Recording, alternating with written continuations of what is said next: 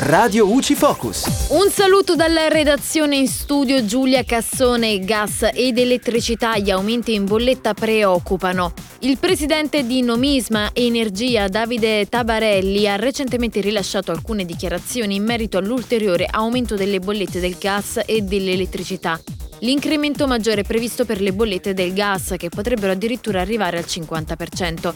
Tabarelli ha spiegato che tale aumento è causato dagli stoccaggi bassi dovuti al fatto che la Russia sta consegnando meno gas all'Europa. Se lo Stato non interviene il prima possibile, la tariffa del gas potrebbe passare dagli attuali 0,95 euro al metro cubo a 1,40 nel trimestre gennaio-marzo 2022.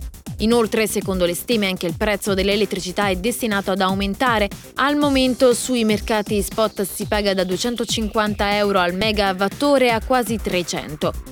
Secondo Tabarelli l'incremento sulle bollette dell'elettricità potrebbe andare dal 17 al 25%.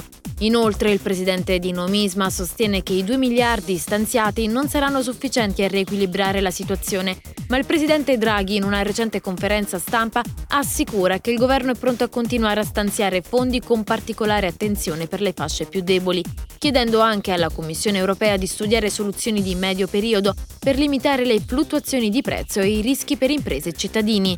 E dalla redazione tutto al prossimo aggiornamento. Radio UCI